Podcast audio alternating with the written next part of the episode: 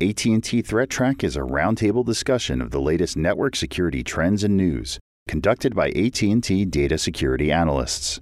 Complete video of this show is available at techchannel.att.com.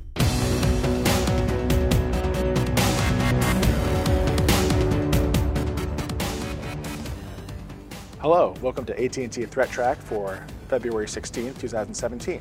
This program provides network security highlights, discussion, and countermeasures for cyber threats.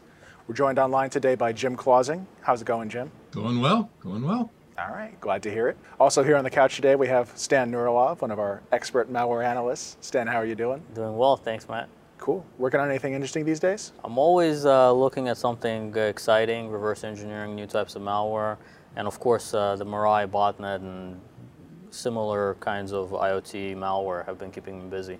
Cool. Very interesting work. Yes. I look forward to hearing more about it. My name is Matt Kaiser. Uh, our first story today will go to Jim. And Jim, this is an interesting one, a little bit of uh, Ocean's Eleven sort of slant to it. Why don't you tell us a bit about it? Yeah, I uh, actually first picked it up on the Schneier on Security blog, but he was referring back to a Wired article.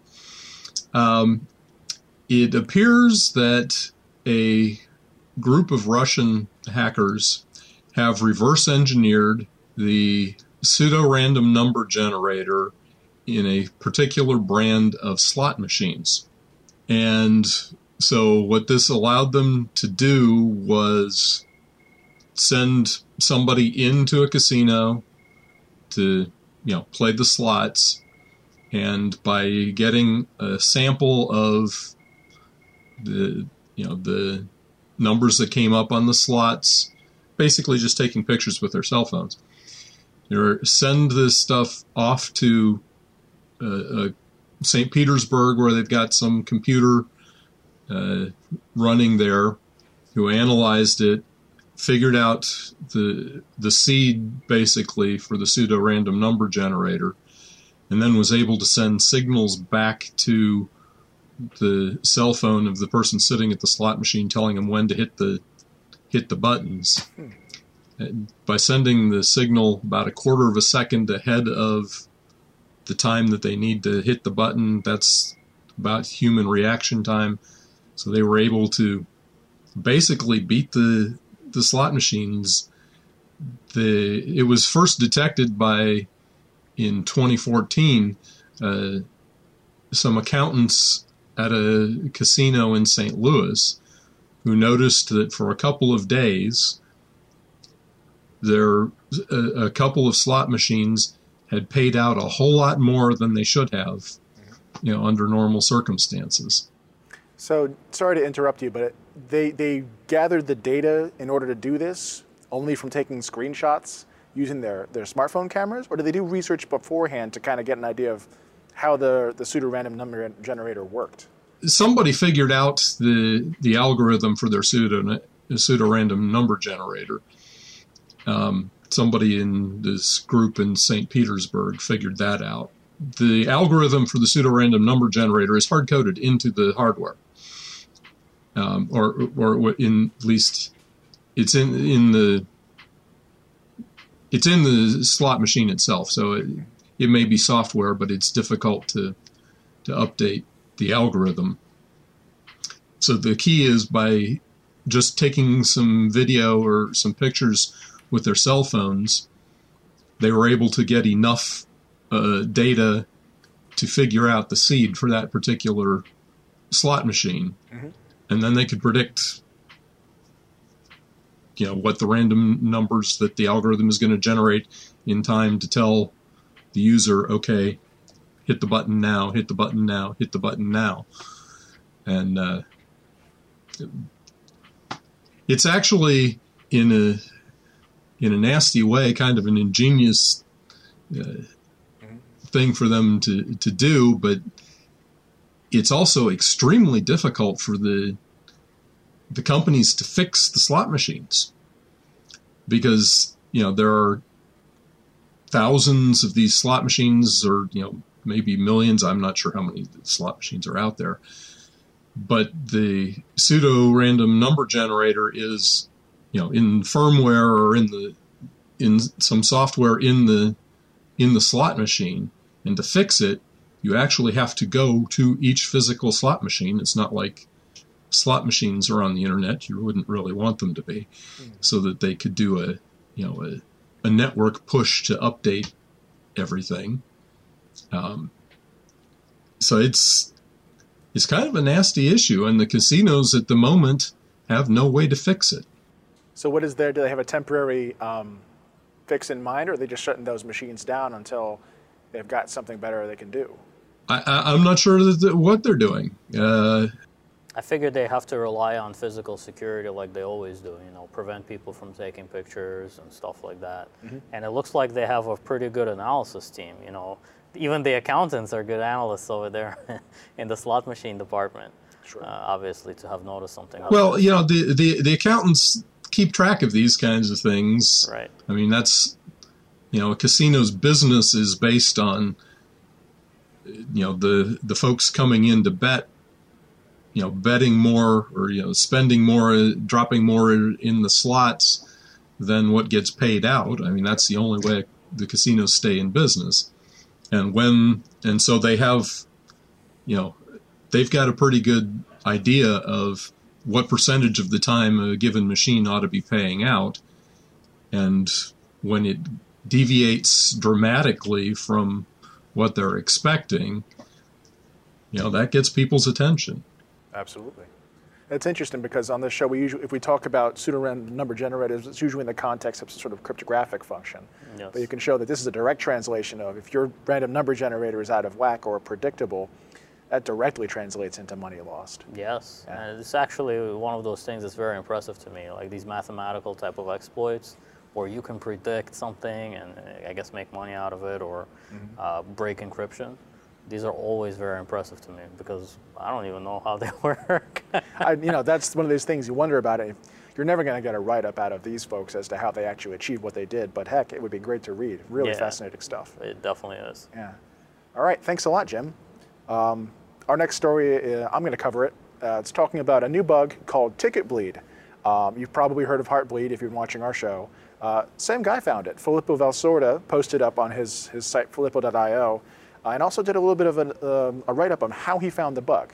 So, this is a, a bug in the TLS stack of certain F5 load balancers. The bug is in the session ID of a session ticket in a change cipher spec request. And that is getting in the weeds a little bit. But suffice it to- it's a little sure. complicated. and the good part is there's a write up. So, you know, if I'm not making any sense, certainly it's going to make a lot more sense. So I apologize if I am, you know, a little bit fuzzy on the details.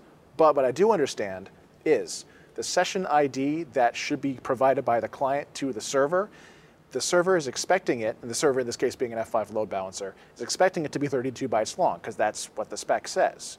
It can be, I believe, up to 32 bytes. And the server is supposed to echo that back. But in this implementation, the bug is if it's not full 32 bytes, the F5 load balancer will grab extra bytes of memory next to where that session ID is supposed to be stored and echo them back. So that's why it's called ticket bleed, because it has to do with the session ticket and session ID. And it's the same sort of mechanism, you know, exposure of, of arbitrary memory on the device, you know, as the response to a request. So that's Kind of like Heartbleed was. a where- lot like Heartbleed. Yep. So it's the good thing is it's limited to F5 load balancers. This is not like an OpenSSL bug that affects everybody because it shouldn't be quite as much as a patch catastrophe as the last time. Um, so hopefully, if you have an F5 load balancer, they've contacted you and you're working through and getting this set up. If you don't have that situation where you have that relationship with them, I think you can actually disable session tickets, and that'll have some impact on how you do TLS, but it'll be secure. You won't be vulnerable to this sort of memory grabbing attack. So Uh, this memory grabbing attack would it be similar to the SSL Heartbleed bug, where they were able to maybe try to get the private key Mm-hmm. out of memory? Would that still be feasible here? I imagine it would. I don't think anybody's done analysis to say exactly what is in memory that you can grab, but I imagine if you sat there all day, you could gradually leak 31 bytes of memory because you have to send something for it to work. So you send a one byte session ticket, you get 31 bytes. You do 31 bytes at a time over time, you can probably explore memory and find some interesting things, um, but you're going to get that little window. So still Yeah, pretty interesting. definitely. Yeah, A lot can happen in 31 bytes. we all know. I like that.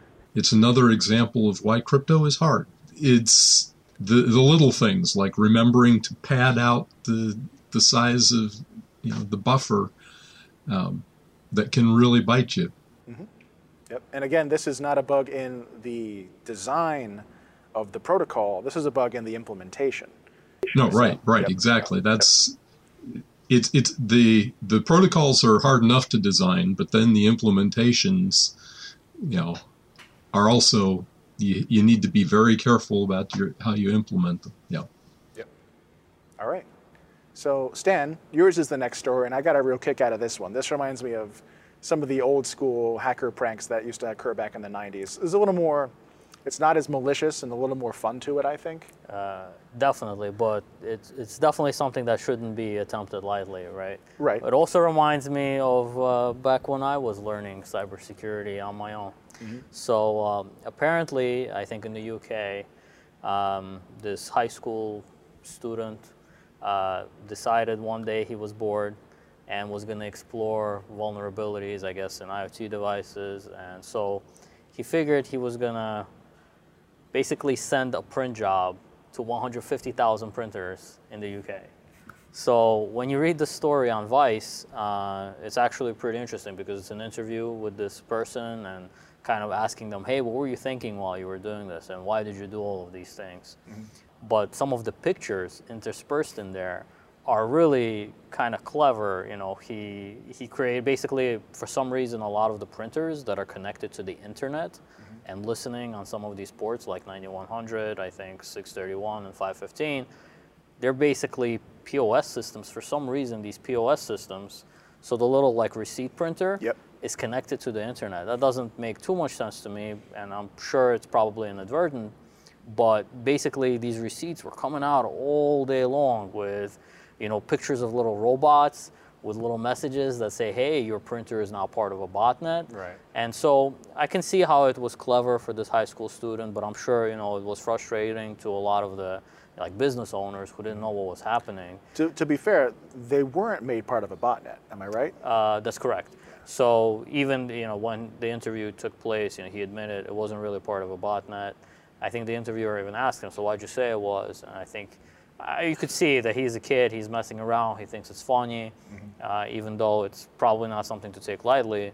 To just go and kind of do this because of the unintended consequences. I mean, I think a lot of people took it kind of lightheartedly, but not everybody. I'm sure. You know, imagine if you have like uh, in your local coffee shop some kind of uh, you know you're trying to check your customers out and you can't because these little bot messages, while funny maybe, arguably funny, right? They're coming out and you're not able to do business. So I think for some people it wasn't as funny as it was for him.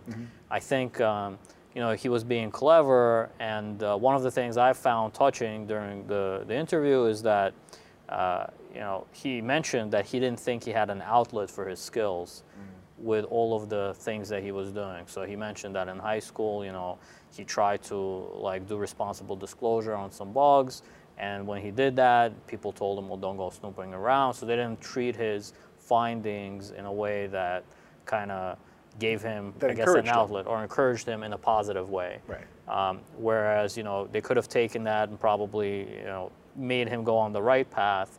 They probably kind of discouraged him, and he was like, "Oh, well, I'm just gonna do whatever I want." So I think with, especially with young people or people like me, right? When I was young, I also had a lot of ideas. Hey, let me like hack away, right? But something inside me told me, "Hey, there's a, a line here that you shouldn't cross." Mm-hmm. And I think as you're learning about cybersecurity, you need to some, you either need like a mentor who's going to help you get through that so you can understand that hey it's important to do these things responsibly you know yes it's good that he knows about these vulnerabilities and he wants to illuminate the problem and i think he, he did that but it's possible he could have caused like outages or something more serious so there is something to be said about you know not just going and doing things you know, like haphazardly Right. uh, kind of like he did. But it was clever, it was fun. Some of the Twitter pictures were kind of interesting to look at. Yep. People were like, wow, I'm amazed who has such skill to kind of commandeer all these printers. Uh, I'm getting a kick out of it. Uh, but I know, I'm sure not everybody felt that way. And you know, one thing that he mentioned that he thought would have helped him uh, to channel his creativity or, or his energy was competing in like a CTF or something like that. He actually made reference to that.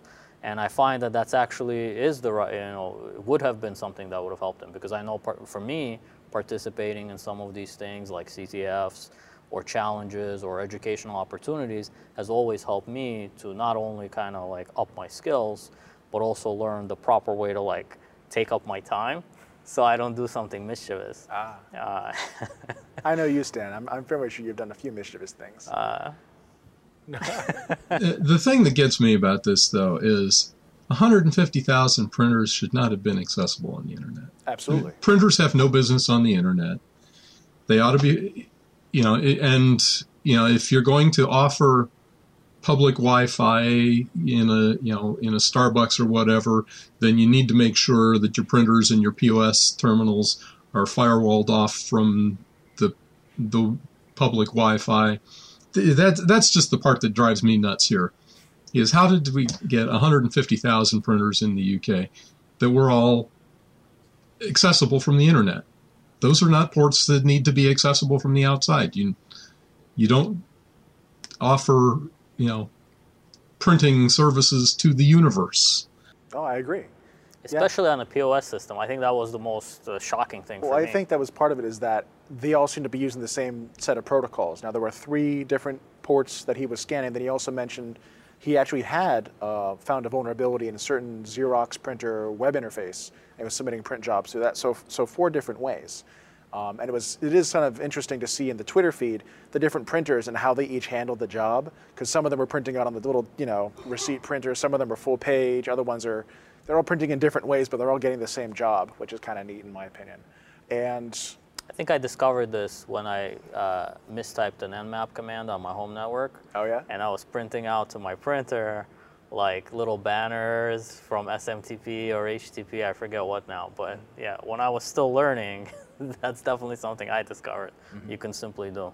No, and I agree that these things shouldn't be on the internet. And in a sense, it's good that this is making the news because people Yes. should be doing something to, to take these things off of the internet. And it's, it's kind of silly.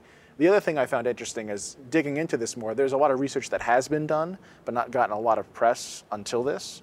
Uh, and this is not the only case of someone printing to the internet. I think we had a, there was a case maybe a year ago of someone printing anti-Semitic messages using a similar situation where these printers were attached to the internet, and that got some press at the time. But since then, it's been somewhat quiet. Uh, there's also a, a couple instances of people printing ransomware messages using the same kind of bug. Now, again, this this this bug is not used to take over the device. You know, no one has actually hacked your printer. But if your printer starts printing messages saying that you know it's been hacked and you have to give me a certain number of Bitcoin to get it back, I imagine most users would take that at face value because they're not even probably aware their printer is connected to the internet and you can just dump bytes into it and get a print job out of it. Right. There have been vulnerabilities in in the firmware on printers in the past mm-hmm. too. You know, this this particular case didn't exploit one of those, but there are still a lot of printers out there that have vulnerable firmware that if you have the right exploit, you can actually take over the printer. And, you know, in the past, the issue has been that, you know, you could conceivably get the images of previous print jobs that may have contained sensitive data um, and that kind of thing. So that's that's the other piece of this that you know there are printers that can be hacked. In this case, he didn't do that, but that doesn't lessen the the concern. You know, to keep the printer firmware up to date, to keep them firewalled off from the internet, from public, you know, networks. Obviously, in an enterprise, you want the printers available so that the folks at their desk can print to the nearest printer, but you know, you don't want those open to The world. the entire universe. Yeah. I mean, I think it of it a little bit like, you know, black faxing. You've heard of this, where people will send faxes to try and run out the ink. I mean, there's certain denial of service attacks you could run on a printer just by running out the paper and the ink, or you'll start getting these sorts of messages. I remember a, a previous workplace where every once in a while the fax machine would spin up, and it would be some sort of spam advertisement for some company halfway across the globe, but they had found a way to bridge through VoIP and send fax messages all over the place in the hope that someone somewhere would pick it up and be interested in whatever it was, was they were selling. So, I mean, if this doesn't get fixed, I can imagine this same kind of situation where all of a sudden your home printer starts printing messages that aren't just some, some kid playing around, but, you know, you've got some sort of Some spam, kind of spam message or some sort of things like that. commercial thing that, you know, it, it's, it's intrusive, absolutely. So, anyway, I, I find this pretty interesting and uh, it's a story to watch, I think. Yes, definitely. So, heading on to the internet weather, uh, the top 10 most probe ports for this past week. Uh, no surprise at the top is number is port 23 TCP. It's Telnet, our old friend. 5358 is up there, and again at number two. Uh, we're going to be covering that in the internet weather. 7547, which is TR069, I believe. Uh, CWMP, which is a WAN management protocol. 22 TCP, which is SSH, 1900 UDP, which is UPnP, followed by 53 UDP DNS, most likely scanning for the ability to do a reflective denial of service attack, the same for 1900 actually. 3389, which is remote desktop protocol, followed by 1911, which is the Niagara Niagara AX. Um, it's a Trini- uh, Tridium Niagara Protocol, yeah, it's a protocol for for managing. Um, industrial control system devices. thank you, Stan. No. Glad I have you here. Um, 80 TCP, which is of course uh, HTTP, and then 123 UDP is NTP, most likely again for reflective denial of service uh, scanning. One quick note on port 53. Um, they may also uh, be looking for That's right. uh, Right. unpatched bind servers. There was a denial of service vulnerability that um, the Internet Software Consortium patched this week. We didn't put a slide together for that or anything, but that's one other thing that they may have been looking for with T, uh, UDP 53 this week. That's a very good point, Jim. Thank you for bringing that up. Uh, if you are running bind in your environment, it's probably time to take a look at patching it, because that's a pretty significant denial of service bug, and nobody likes that. Um, again, most sources probing. 23 TCP still takes the lion's share this week. 7547 is in second place, followed by 5058. Uh, and then a number of ICMP are also scattered throughout there. Uh, 80 TCP, 21, and I believe 445 as well, which is an interesting one. We don't see that one that often. Taking a closer look at some of these ports, uh, port 1911 TCP is the Niagara Fox protocol. In the last so, few weeks or so, we've seen um, a number of new IP addresses scanning, which appear to belong to a security research organization. So we're marking this new scanning as benign, but you can see the regular periodic increase in the number of scan flows, I would say probably on a 24 hour basis or so. So this again is for security research into an ICS building automation. So we'll see where that goes. Port 7547 TCP is CWMP or TR069, goes by a number of different names. This is a protocol used by mostly ISPs to manage their field devices, things like cable modems. Looks like this is typically a, an IoT botnet sort of scanning looking to. There was a, a bug, I believe, in TR064 via 069. We covered on the show maybe several months ago. I'm going to say sometime in the December timeframe, uh, which is a very interesting bug. It's a remote um, command execution bug. Uh, pretty useful for building out a botnet if you can find devices that are vulnerable. Um, and scanning has leveled off for the most part, uh, no longer at the, the heights that we saw back in November and December, but still something to keep a look an eye on. And you can see there's probably several different botnets doing this. You can see the, the regular baseline is at a pretty high count, I'd say about 150 million scan flows, and then a couple of spikes on a, a daily basis. Taking a look at good old port 23 Telnet, this is actually down somewhat from the, the highs that we've seen in the last uh, year. You can see that back at the start, about a year ago, it was about a half to a third of where it was today.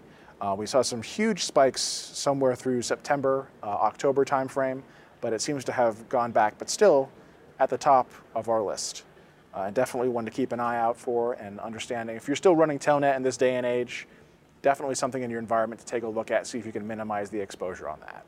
And the big mystery of the week and of past weeks is port 5358 TCP. Uh, this is registered as web services for devices, secure, This is the graph shows 60 days. Um, there was some activity back in around Christmas time through the start of, of January, but in the last, I would say, month or so, we've seen significant increase in this port scanning.